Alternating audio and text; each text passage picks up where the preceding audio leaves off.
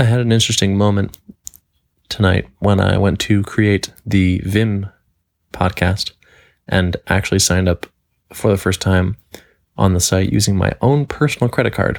And suddenly the pricing, which had seemed reasonable uh, just 30 minutes before, actually felt a little high. And I was able to like really appreciate it from a different uh, perspective. And so Chris and I chatted a little bit and uh, tweaked it once again. Uh, we're happy with where it is now. Uh, but it was the takeaway for me was interesting of, you know, actually trying to put my credit card with my money behind it into that form really changed how I saw it.